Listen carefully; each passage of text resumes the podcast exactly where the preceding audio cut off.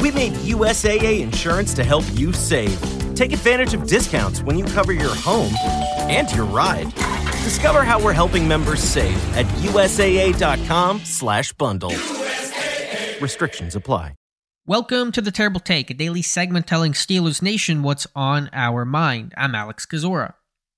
Big picture take today, reflecting on the year that was the 2022 NFL season as it begins to wrap up, now down to just the final four.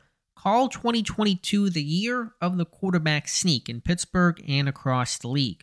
The Philadelphia Eagles are the pioneers with the pusher technique, using one, two, sometimes three players to jam the quarterback ahead of the sticks. It's an idea adopted by most of the league, including the Steelers, who used a one man pusher several times this season. But what's just as interesting are the variations off it. The quarterback sneak constraint plays, a phrase I never thought I'd speak.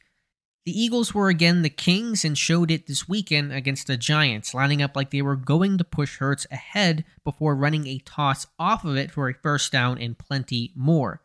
We've seen that before. In fact, Philly used a similar design against the Steelers in week 8.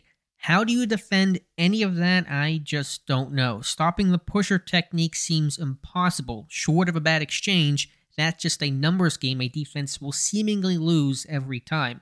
And then you have to think about and stop the plays built off it, the perimeter runs and tosses when you're so keyed in on the sneak, man. Good luck to every defense in football.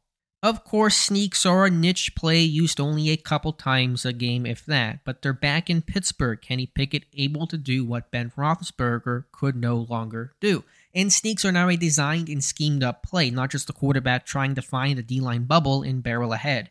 The NFL, in many ways, is cyclical. In a time where offenses have wide open passing schemes, football is in some ways looking old school to the rugby scrums of the early 1900s these sneaks that remind me of football's roots with the modern twist of building off it. I can't wait to see how coaches add to it during the offseason.